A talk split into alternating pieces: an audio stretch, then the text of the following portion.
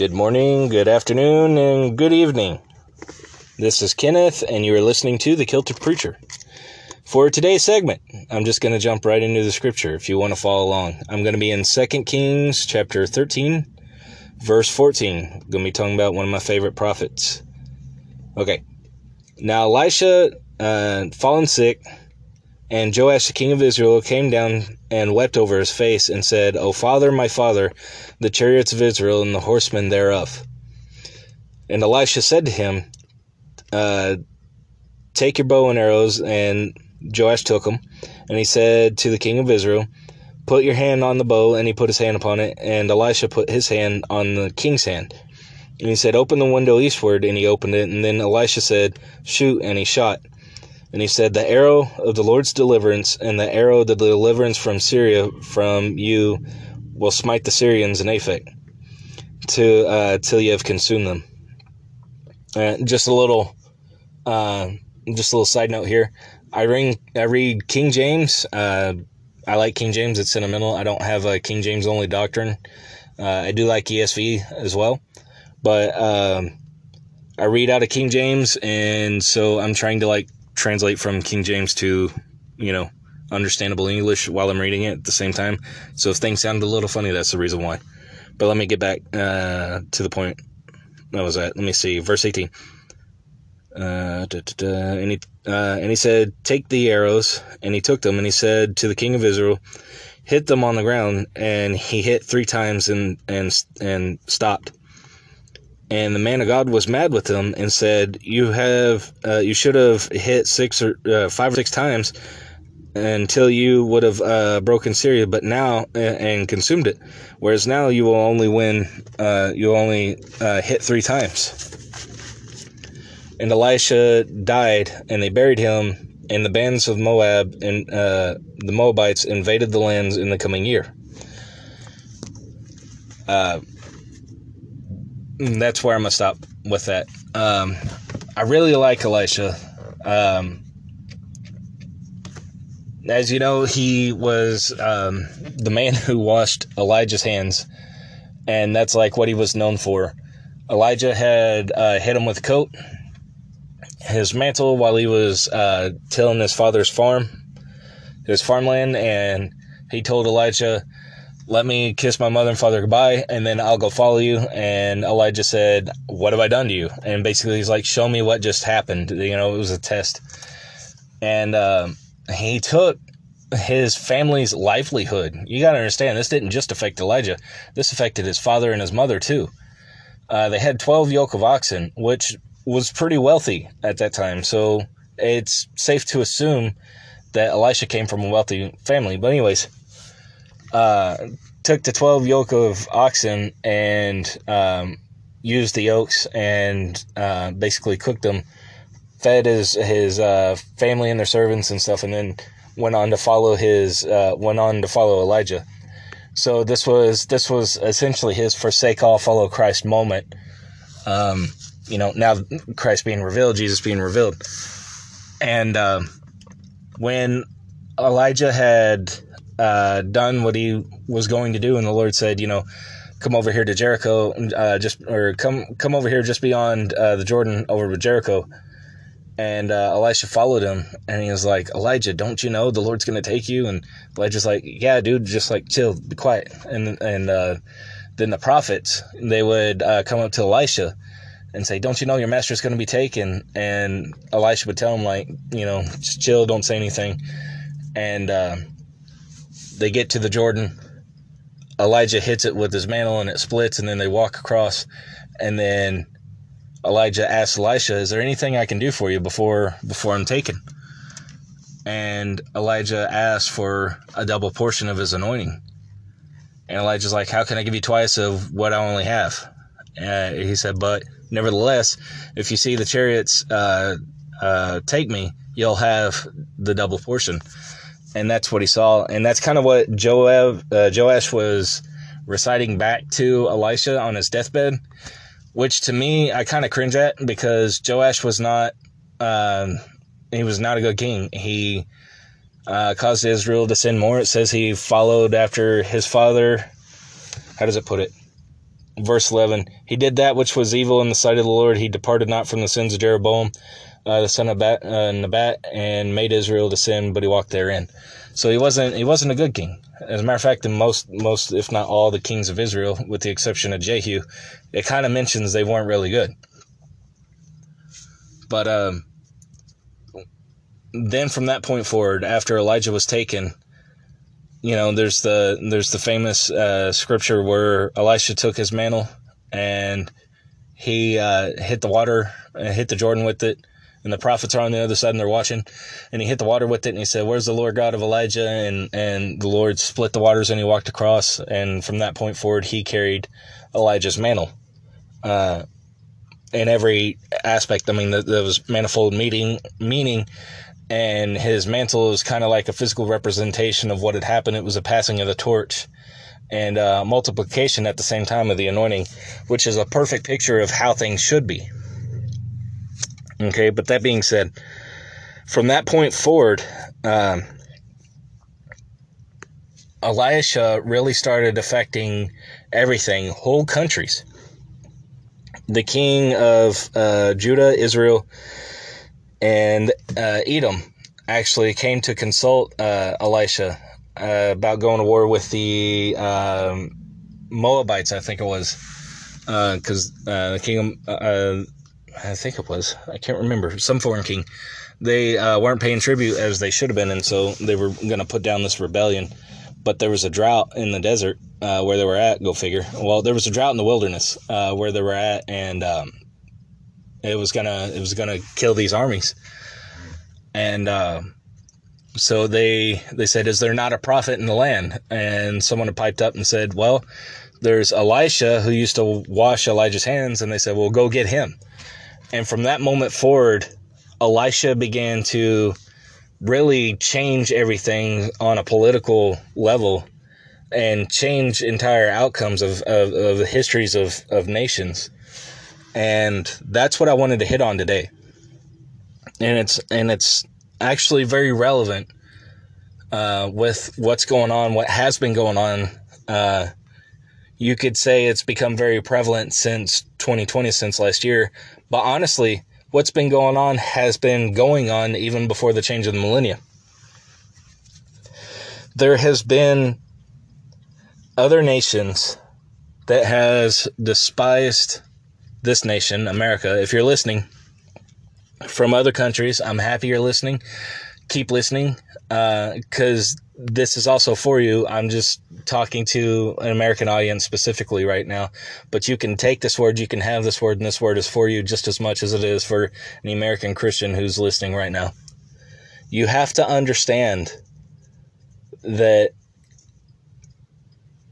now since Christ had had had died for our sins, was risen, and Holy Spirit has been unleashed on the earth. If I if I can say it like that, you know, Pentecost happened, and the anointing of God and God Himself sitting upon all of us. You know, like it says in Acts uh, two. Cloven tongues of fire on their heads. You got to understand that Holy Spirit is just as much God as Jesus is God, as the Father is God. He is the Lord. And you have to understand what it is that you're walking in. You know, there was one time that uh, Jesus was in Samaria and his disciples asked him, uh, I think it was James and Andrew, you know, should we call down fire on these Samaritans? And Jesus said, basically, you need to be quiet because you don't know what manner of spirit you're of. Like, you have no idea what the Lord is capable of. I'll just say it like that. You have no idea what the anointing that God has given you is capable of, but it's time that we realize that the anointing that's given from God can affect and should affect, you know, uh, the it, you know, let's let's start on a small scale. It should affect the neighborhood around us. You know, uh, let me take you over to Romans five. Okay, uh, if you're if you're from our church, uh, from Deliverance Bible Church, you'll be familiar with Romans five eight. Uh, so let me read that real quick. But uh, God demonstrates His own love towards towards us in this, and that while we were yet sinners, Christ died for us. Okay, let me give you uh, a you know a bigger picture of what's going on here, come with me to verse 17 over here. If by one man's offense death reigned by one, much more they which receive abundance of grace and the gift of righteousness shall reign in life by one Jesus Christ.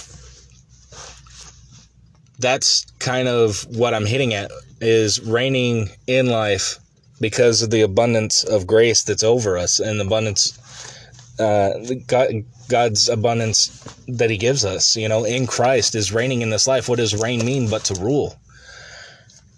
And the reason why I'm bringing all this up and bringing up Elijah with this, or Elisha with this, is because Elisha walked out in his lifetime what that meant.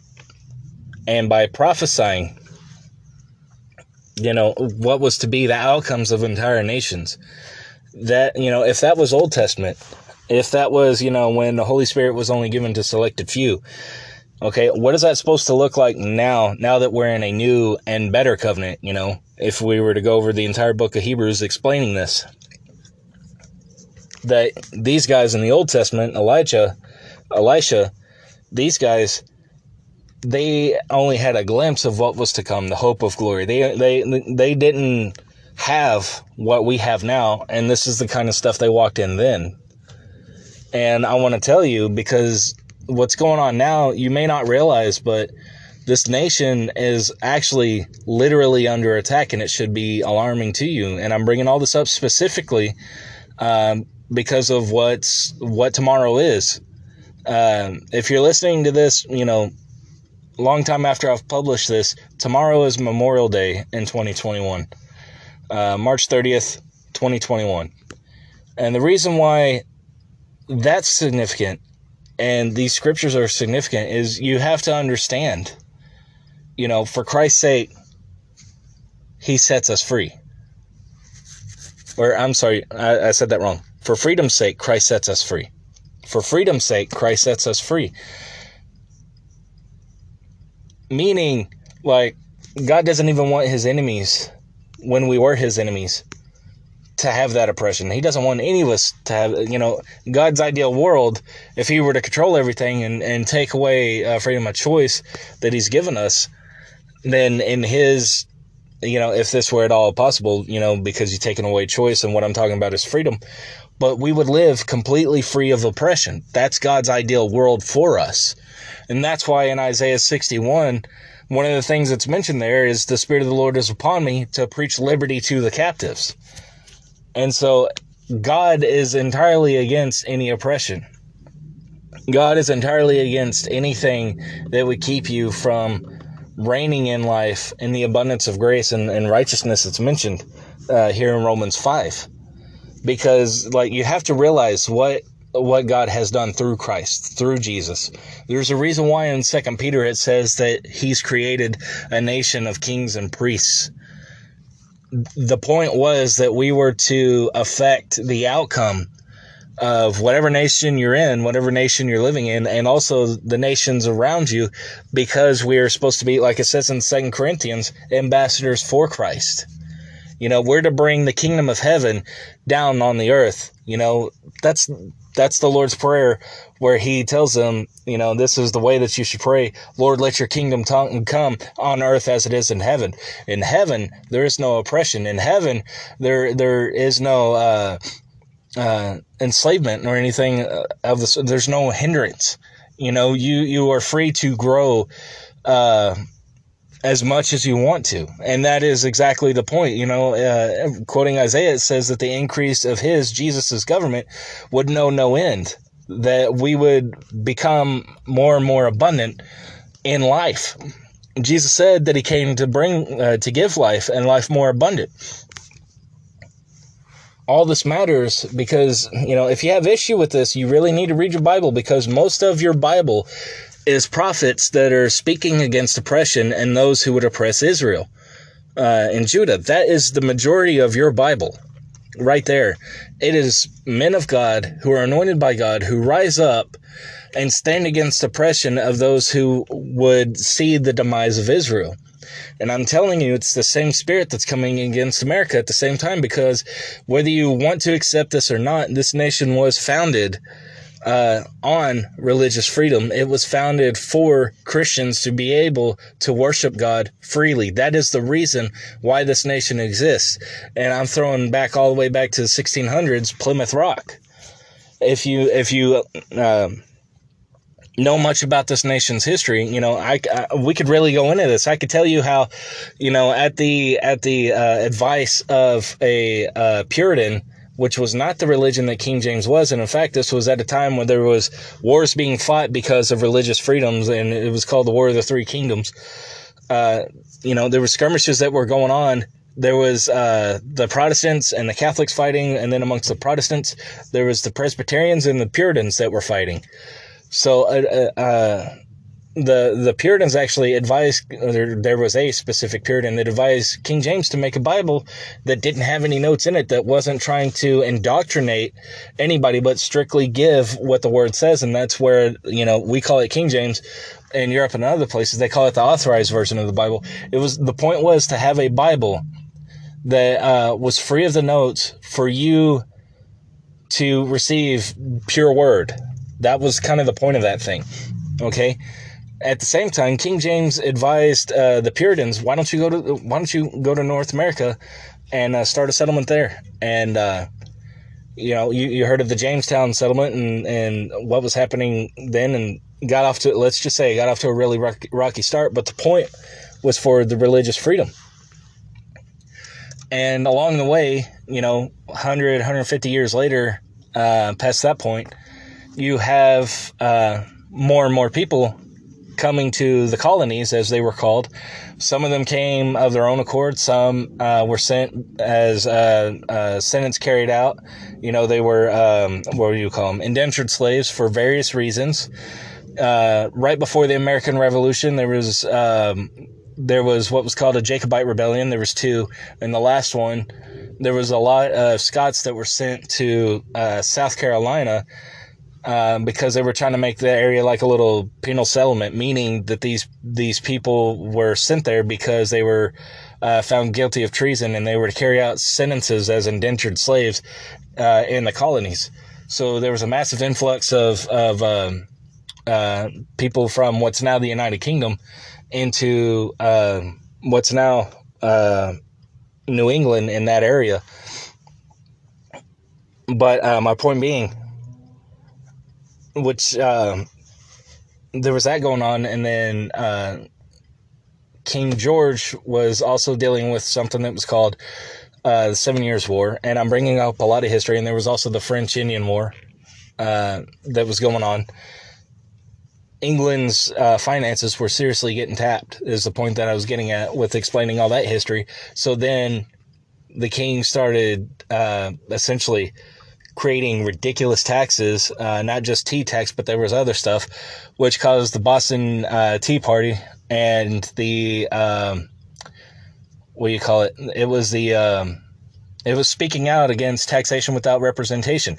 Uh, protest. It was protest of of uh, taxation without representation, which eventually led to the American Revolution. There was there was an escalade. It wasn't the only thing. There was an escalade of things, which led to. Um, the American Revolution and a Declaration of Sovereignty, which is our Declaration of Independence on July 4th, 1776.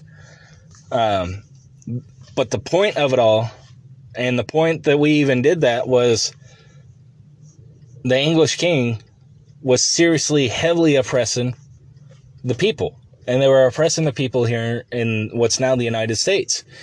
And these people would send uh, lawyers and and uh, um, other educated people to the king trying to plea and deal with things diplomatically and try and see what we could do peacefully and get the laws changed because they were they were heavily oppressive on us. And that didn't work out. And so it led to a revolution. Okay. But the thing of it is this is what a lot of people don't understand and this is what i'm getting to. Um, just because we signed a piece of paper on July 4, 1776, and we uh, send it to the king, doesn't mean that the king's going to honor that thing. As a matter of fact, if he was a good king, which in this particular sense he was, if he was a king at all to be taken seriously, he would have to put down any rebellion within his realm. And so, as king, and as you know, our forefathers understood this, to sign a Declaration of Independence was to be labeled uh, traitors and was treasonous and was actually kind of legally slow. They they could have been uh, caught and they could have been tried and they could have been hanged for being traitors uh, because they were still part of you know the king's realm. So what people don't understand is the war didn't stop just with the signing of the Declaration of Independence. War kept going on. As a matter of fact, went on for quite some time uh, after that. And so we had a few more wars, and then we had a famous war that was called the War of 1812. Now, a lot of people, they don't know a lot of history, and uh, that's okay. But the War of 1812 was not just in 1812. What we call the War of 1812 went all the way up until 1815. Uh, and there was even some skirmishes that were still going on in the 1816 up in the north of the Wisconsin area. But during that War of 1812, uh, in the year of 1814. And all this is tying into the scriptures that I was reading. Just bear with me, okay? And all this is tying into Memorial Day. And this is what I want to bring up because Memorial Day should be remembering those who have fought and bled and died and paid the highest price that they could pay, which is their life, for us to continue in the freedoms that we have. And the price that we paid as a nation as Americans was very, very high to enjoy the freedoms and the liberties that we fully take advantage of and don't understand completely the weight of the uh, liberties and, and the privileges that we enjoy now. Because because this this really isn't taught and this is why Memorial Day should be uh, something that, that should be considered, or or rather, the concept behind Memorial Day should be important. We should know our history. We should know the price that was paid, not just you know in the American Revolution. You know, if you go even as recent as World War II, you should understand that you know it is a gift from God to be born in this nation because we enjoy lots of freedom and privileges that are not enjoyed everywhere else in the world and we fully take advantage of these things and not necessarily in a good way. But even though, I mean, even that being said, it has made us a target as a nation from other nations who would despise and envy us because of what we have, which is kind of the point that I'm getting to. And it's happened before. Um, it has happened, it is happening, and will happen in the future. And that is the point of the of why I'm putting out this podcast today, is for us to remember where we came from, remember what we're dealing with, remember that this is going on and we need to we need to deal with this because there's a very prevalent issue that's actually going on right now. America is under attack. Like you and I are under attack and they're hitting us and we don't even see it because what we think of as war is only what we've seen in movies which is you know as you know let's let's go with uh, any given movie about the American Revolution. You think of two opposing armies on a battlefield lining up and shooting shot at each other and and you know each front line dies and then the next comes in. That's not war. That's not most of war. In fact in history that's not a lot of what war is what a lot of war is in history is like skirmishes or sometimes it's not even actual like death and fighting, but this is very much still a part of war where you affect a country economically. And I don't know if you knew this, but with legislation that has been passed this year, in fact, on the first day of this current president's uh, presidency, this imposter in chief, and, and I'll say it because that's exactly what he is. He's an imposter in chief signed over 70 executive orders more than any president, especially on the first day, but more than any president.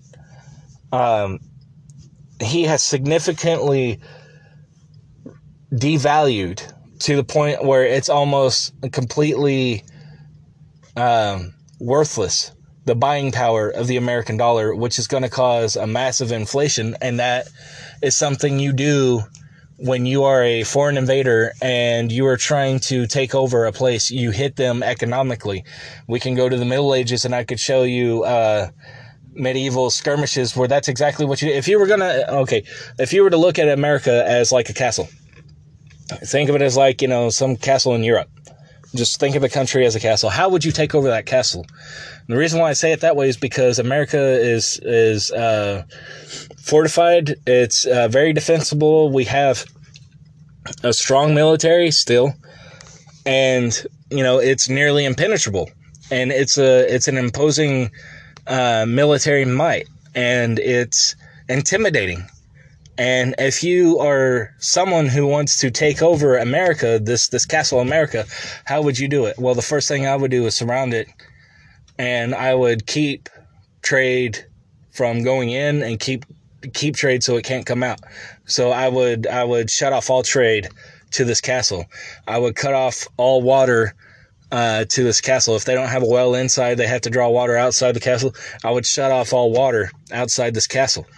I would starve everyone within this castle, and this would take months, but this is about the only way you can do it. I would starve everyone within this castle until they finally give up. And that's essentially how a lot of medieval wars were fought with castles and sieges and things of that nature. It wasn't, you know, hundreds of men lining up with their swords and then they run to the middle of a battlefield and clash. That rarely happened. We are flat out in the middle of a war.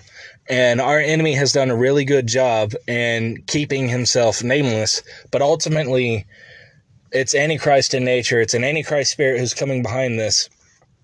And us as Christians need to do our part, rise up, realize, first of all, you need to understand you have the ability to defeat this enemy. God has given you everything you need to defeat this enemy. And there are things that you, as an individual, as a nobody like me, who, you know, would think their names would ever be in history books, you have the ability to do something about this.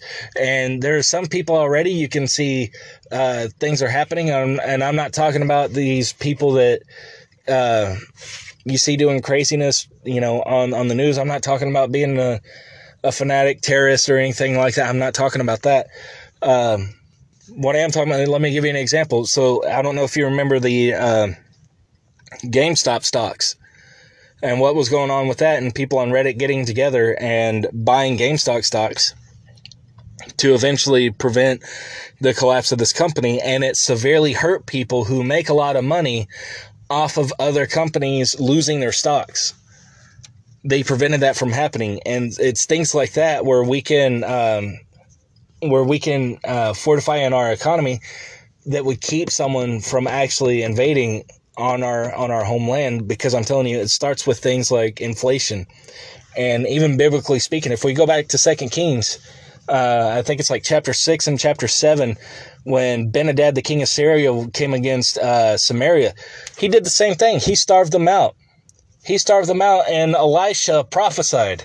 You know, uh, a donkey's head would be sold, you know, I forget what it was. I think it was like eight shekels or something like that. And half a cob of, of pigeon dung would be two shekels. Essentially, massive, massive inflation. And there would be uh, famine in Samaria. You know, so even you could see, you know, in the Bible, this was like what, 2,500 years ago, it's the same tactic that's being used because conceptually it's all the same. The execution is carried out a little bit differently because the times and, uh, and, and stuff are different, technology is different, but it's essentially the same thing that's going on. You don't have to be, you know, a big history thumper. You could just read your Bible and see what's going on and just know this kind of stuff has happened and, uh, all throughout recordable history and will continue to happen beyond our lifetime unless the Lord comes back. And uh, the point I was getting at, you know, Memorial Day is coming up. We have biblical examples of anointed men of God rising up for their nation. Uh, let me let me kind of segue into this.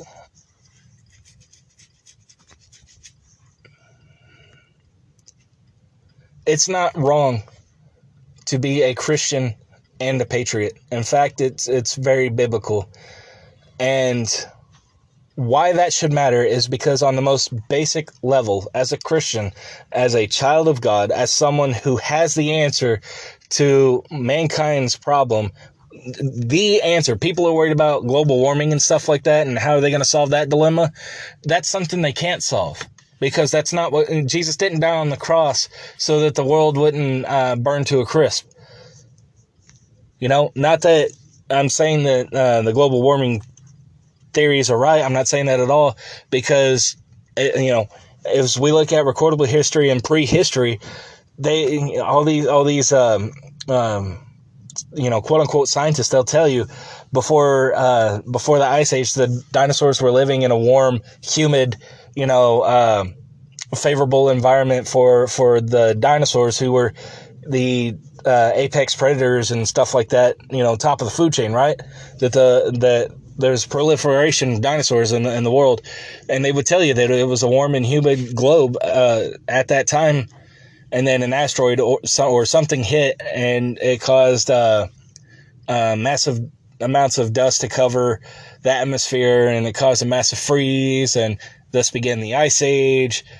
But my point being is all throughout history all throughout history and prehistory the world has gone through these different cycles of hot cold hot cold hot cold it's because the world this is the, let me tell you some actual biology here the world and the laws of physics try to balance everything out. It's called homeostasis.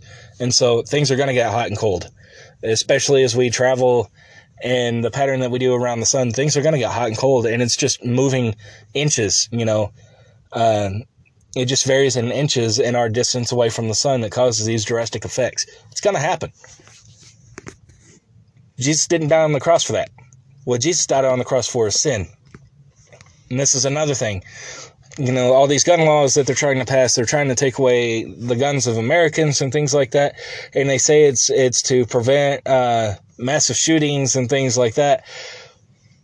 That is just a facade. They are trying to take away your guns so that you cannot defend yourself. Their logic does not stand on its own feet. And the reason why is because you cannot legislate away sin.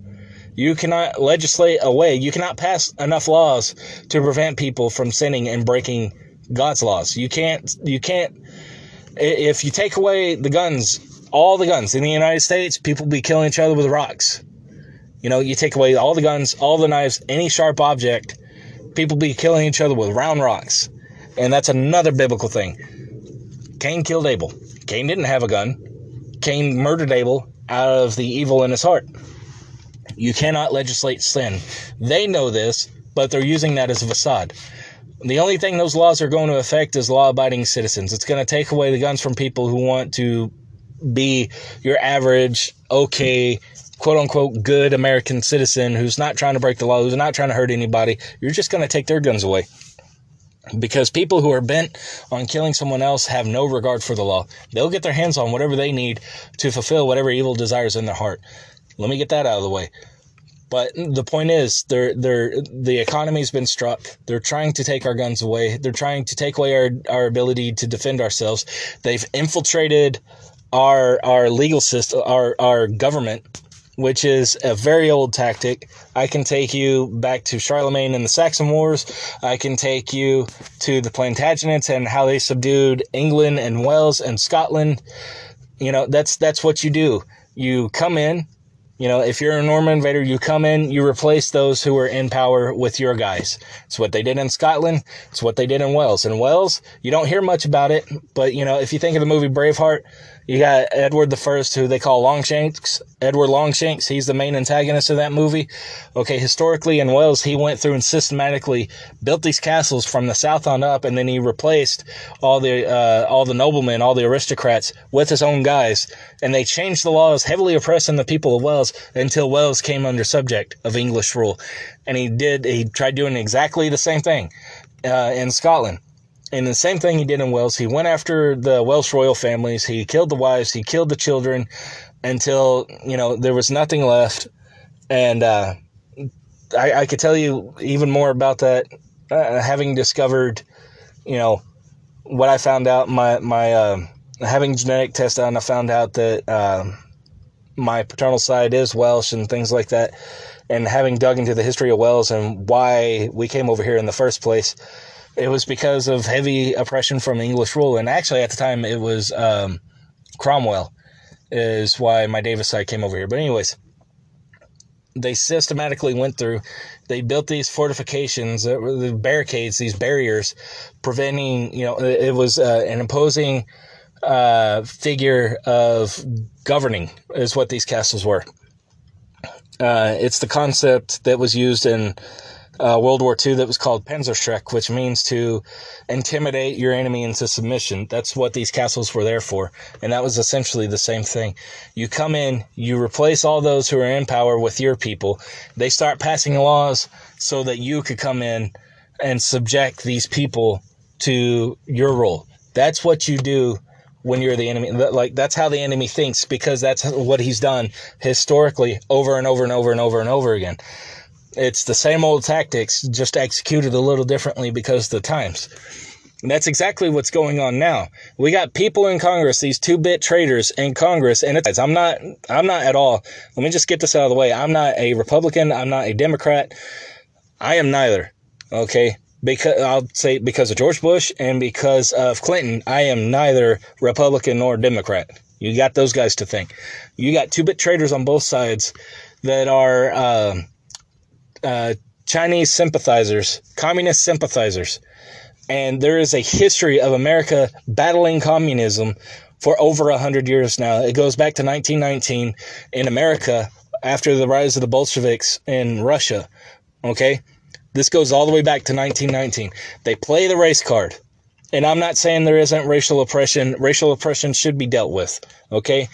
We shouldn't, you know, racism should be a, a, subject that's talked about. I'm not at all saying, you know, anything like that. I, I, will say though, I don't like the Black Lives Matter movement only because that movement is a communist tool.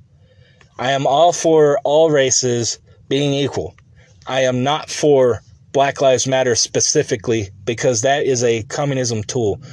As a matter of fact, one of the one of the top leaders, she just got arrested for embezzling a lot of donation money. And by the way, they found lots of weapons at her house. And she flat out has admitted, if it wasn't her, it was another higher up. They flat out admit that they were, as they said, were trained by Marxist organizers. They are a, a, a communist tool bent on on uh, subjecting America to communism. That is our enemy that we're dealing with. That is the thing that we need to come against because communism ideally is antichrist. And if you've ever read karl marx's manifesto you will see it is antichrist in in in, in uh, spirit. And the the uh, spirit that's behind communism is is out to destroy christianity not just america but around the world. And if you look into your history with the sino-japanese war uh, early 20th century when japan was invading in hong kong and shanghai and places like that um, who came in. It was the Communist Party and their military regime, and they said, We'll save the day. And that's how communism spread throughout China. And by the way, they used evangelistic tactics to spread their propaganda. They took from their enemy what they could use to implore to, to further their cause. They learned from us how to spread communism, and they've been using it ever since. Why all this matters is because we are under attack by communism. And I want to remind you the spirit that's in this nation, the godly spirit that's behind this nation, this, how, how God actually is responsible for the birth of this nation. And he used both godly and ungodly people. Not all of our founding, uh, founding fathers were Christian, nor am I arguing that. In fact, it really didn't matter where they stood with God, God was going to use them, and it wouldn't be the first time that God has used someone who wasn't a godly man. You know, I could uh, tell you how uh, Sennacherib, uh, king of Assyria, was used to punish Israel. You know, uh, Nebuchadnezzar was used by God to humble Israel. I could I could show you time and time again where God would use someone who wasn't a godly man. You know, uh, the high priest in, in Jesus' time, uh, prophesied simply because the office that he held that Jesus would be crucified. You don't have to be a Christian to be used by God. Balaam, who's considered a prophet of God, wasn't necessarily in God's favor and his grace because he chose to side with the enemy, Balak, who wanted him to uh, prophesy against Israel. And he was killed for his treason, in that sense, not necessarily to Israel, but to the Lord. Uh, his treason against the, the kingdom of heaven. And uh, God will use anybody. And God used who our founding fathers were. Again, not all of them were great guys. Not all of them were saints. You know, it's I think it's uh, common knowledge now about Ben Franklin's life and, and how he lived a very lavish and debaucherous life and was living it up at, at you know orgies in Paris while he's uh, negotiating diplomacy between Paris and and or uh, France and the United States and getting support of the French.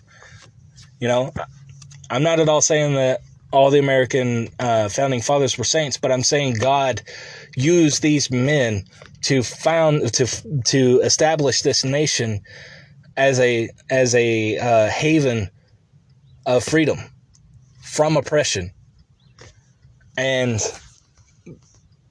that's why certain things like okay why is there so much hatred against the american flag? Think about that. Why are so many people against the american flag? Why do you see so many fanatics burning you know you can find video after video of fanatics burning the american flag. Why do so many people resent that flag?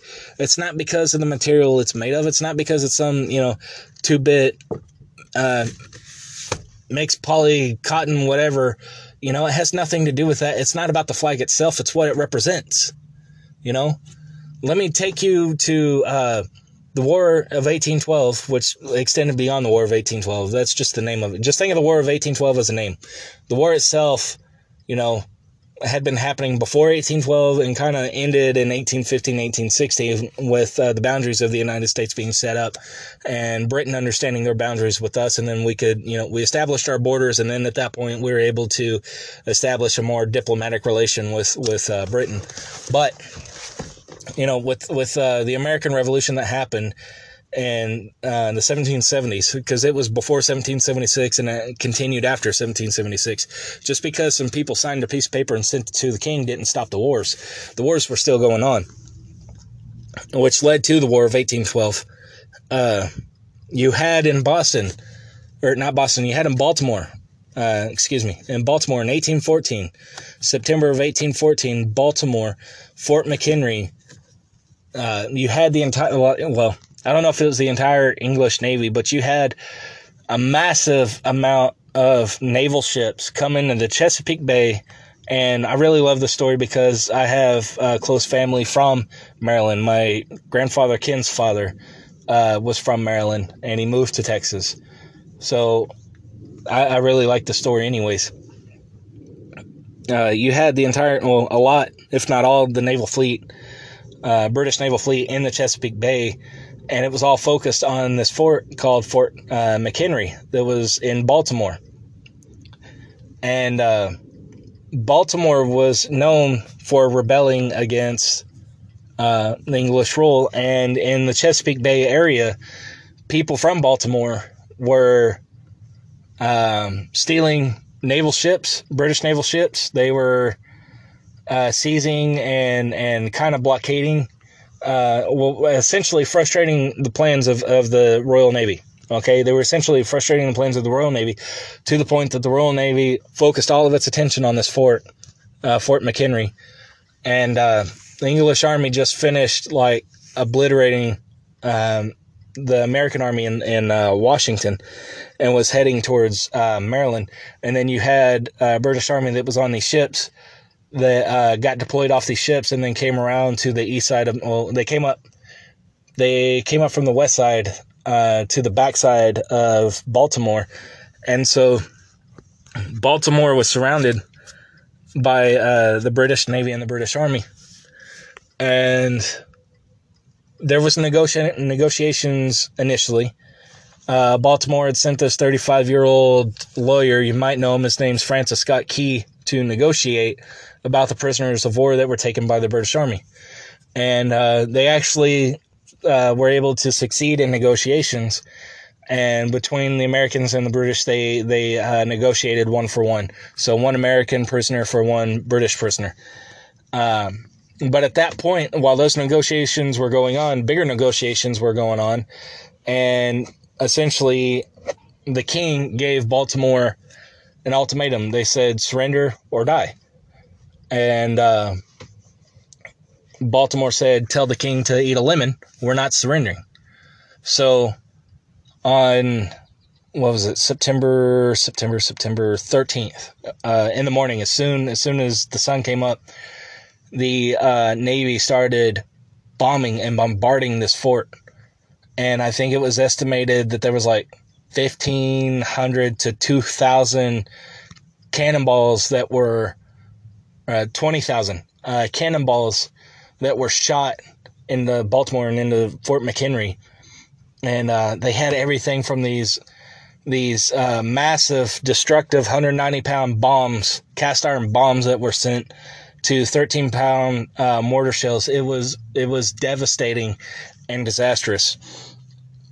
And they were just bombing and bombing and bombing, and it was raining pretty hard that particular uh, day as well. And then at night, it's raining hard. The bombing's going on.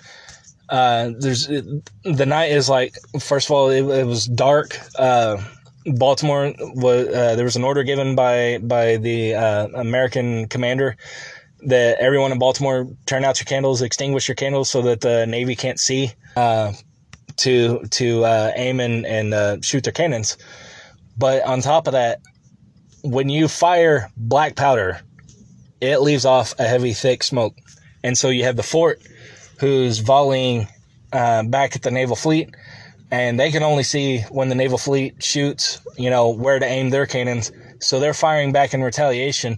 The English Navy relentlessly is is bombing this fort over and over and over, and it goes on for over 24 hours, uh, all the way up until 7:30. I know this because, um, again, this this is this is a story I really love.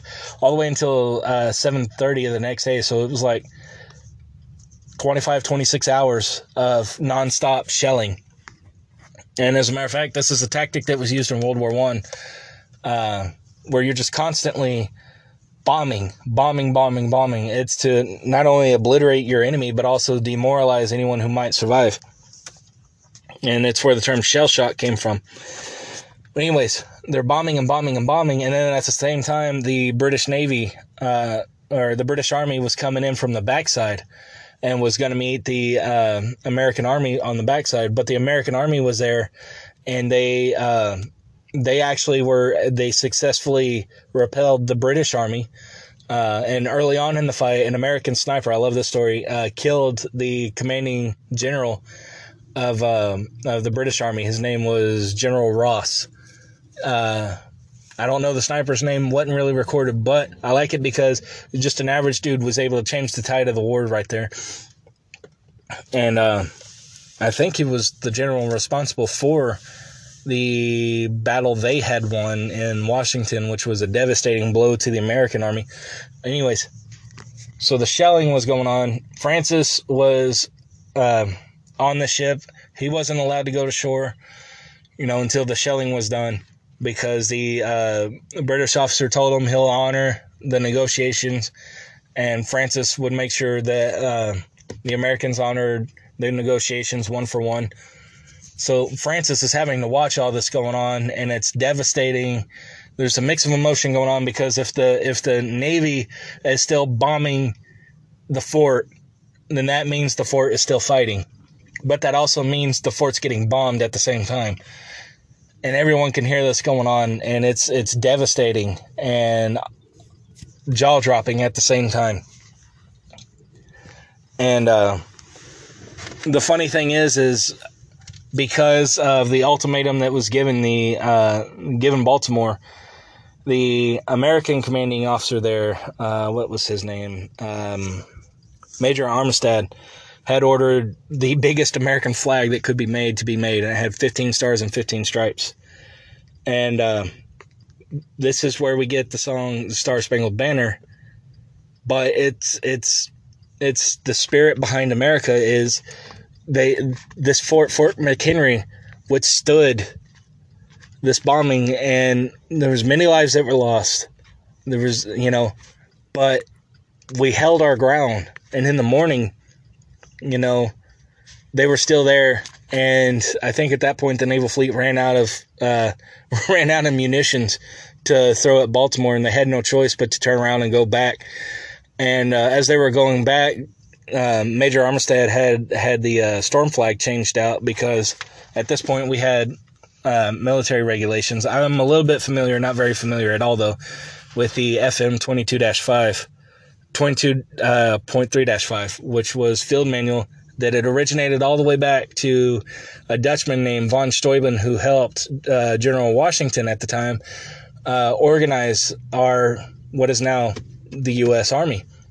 And uh, part of those regulations talk about changing out the flags. And so at night, Fort McHenry had what was called a storm flag, and it's it's called a storm flag because it's a flag you fly in storms, but also at night, and it uh, it has to do with the size of the flag more than uh, more than its actual purpose.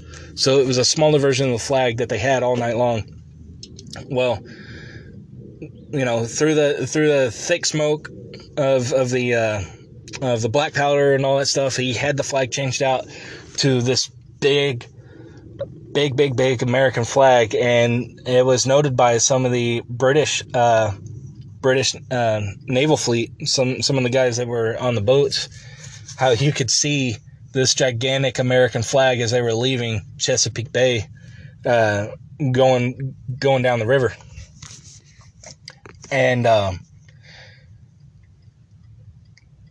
the reason why that matters is because it's the the flag itself is not you know that important. It's what the flag represents. That flag stood in the face of oppression.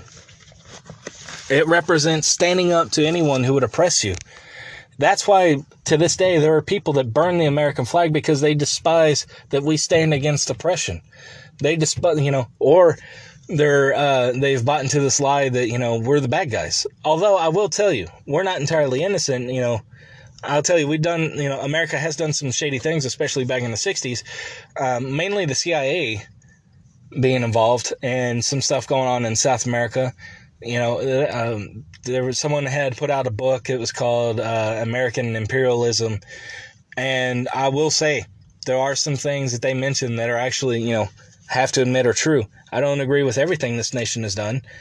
Uh, but the average American citizen, no matter what race you are, no matter what religion you were, where you came from, what you know, no matter your stance, a lot of us we love this nation because this is a nation where we have those freedoms where we have these freedoms, where where our govern our government facilitates our natural God given rights, or at least that's what it was. You know, prior to this recent election, I'll tell you that. And I will tell you, as an average citizen, I'm not telling you to take up arms, but what I am telling you, there are things you can do on the daily as a born again Christian. You can be led, and it's okay, by Holy Spirit in your day to day life with things that can change the outcome of this nation. Just like those people on Reddit, you know, were buying and are, they're at it again actually. Uh, they get together and they'll they'll start buying certain stocks because they're preventing these these these um, stock sharks from coming in and destroying companies because if these companies go under, you know, those are jobs. These these they're attacking our jobs, the the jobs of the you know, individual American, this this stuff affects us. And we as people need to stand against this and need to stand against this oppression and need a voice that this is not okay. That there are things that are being done. The government itself, you know, we can't I, I believe that that uh, this government has lost a lot of trustability with us. That you know, anything that, that gets passed in legislation should be looked looked at skeptically. I, I believe that at this point in time that that's not you know a bad thing to stand on. And again, it's on both sides. It's on both sides. You know, there's a certain Texas representative uh, who is a Republican that I don't particularly uh, like myself because he's he's he poses as a Republican, but he's he's a he's a lover of communism and he's actually out to like destroy the very things he's out to oppress us and then pass legislation that would oppress Americans. You know, that that flag that day and it caused it caused uh, Francis Scott Key to, you know, actually uh, write this poem that was called The Battle of Fort McHenry. And in the middle of that poem was where we get the Star Spangled Banner, which uh, they took out of that poem uh, just two months after and, and made it into a song and then was published as a as a song with you know notes and things like that. And I know people make a big deal about you know it's a it's a, a particular drinking uh, song tune. You know the point being it was a it was a tune that everyone knew and, and could sing. But uh it stood for something. That flag stood saying that you know we we endured you know this this lash that you that you put against us and we're still standing and we still say no and we will not be your subjects and we will not bow down and like george washington said i love this quote from him he said every american christian stands out because he would rather die on his feet than live on his knees meaning we would rather stand against oppression and die fighting against oppression rather than subject ourselves to a life of oppression or, or slavitude. And that is the American spirit. You know, if if you as a Christian could birth a nation, let me tell you, this is how you would want to do it. You would want to create an environment of religious freedom. And the reason why I say that, you want to allow anyone and everyone to come in. You don't want to say, well, this is a Christian nation and everyone must be a Christian. The reason why is because as a Christian, you understand following Christ is a choice and being born again, that's really not up to you anyways. You know, we as Christians are only Christians because Holy Spirit has made us born again because we've repented of our sins. So that's something entirely up to God. You want religious freedom because you want to create an environment where Christians can preach the gospel, and there's no better way to do that than allowing religious freedom you would want a nation like that. And that's exactly the kind of nation that we were, that we've become. And you want to cultivate where people can talk about political differences and they respect each other. I remember as a kid growing up, my grandfather would talk to strangers, you know, in the grocery store, and then they would get on politics. And sometimes they would agree, sometimes they would disagree. But either way, he would smile at them, shake their hand, and say, It was nice meeting you. And although we may disagree, I completely respect your opinion. That's the kind of, of country that we are. Don't let the media fool you that we are a nation that's a conglomeration of all kinds of people from everywhere, every creed, every race. And we have many ideas, many differences, many perspectives. We're not a melting pot. We're a, we're a well tossed salad that has all these beautiful individual pieces together, but we are united in a common cause that we are Americans and we will stand up for our God given rights. And we won't let others take that. And then we should be that beacon of hope for the rest of the world. If this nation falls, it will drastically affect the world and it will drastically affect those who hope for a chance at freedom in the countries where they live in, where oppression is going on. You know, it wasn't that long ago that Saddam Hussein was heavily oppressing the people of Iraq, mustard gassing his own people. They looked to America for hope. That wasn't that long ago. We have to stand because it inspires others to stand up against oppression. And as a Christian, that's our job to preach liberty to the captives. We cannot let this nation go.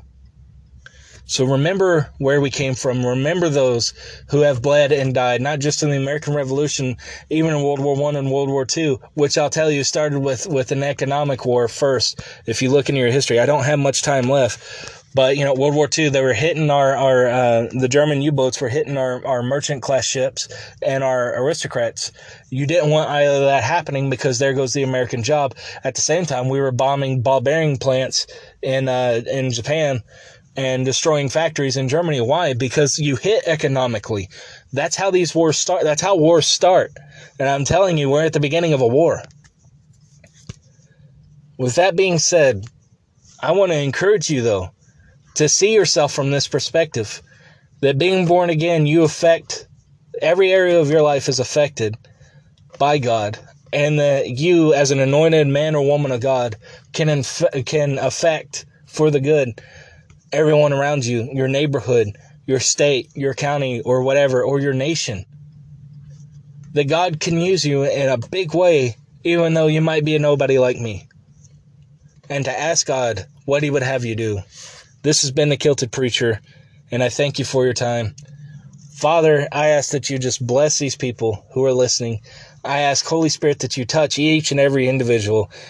God, you bless them and open their eyes and show them and show me. Lord, let us walk out this life that you have in store for us.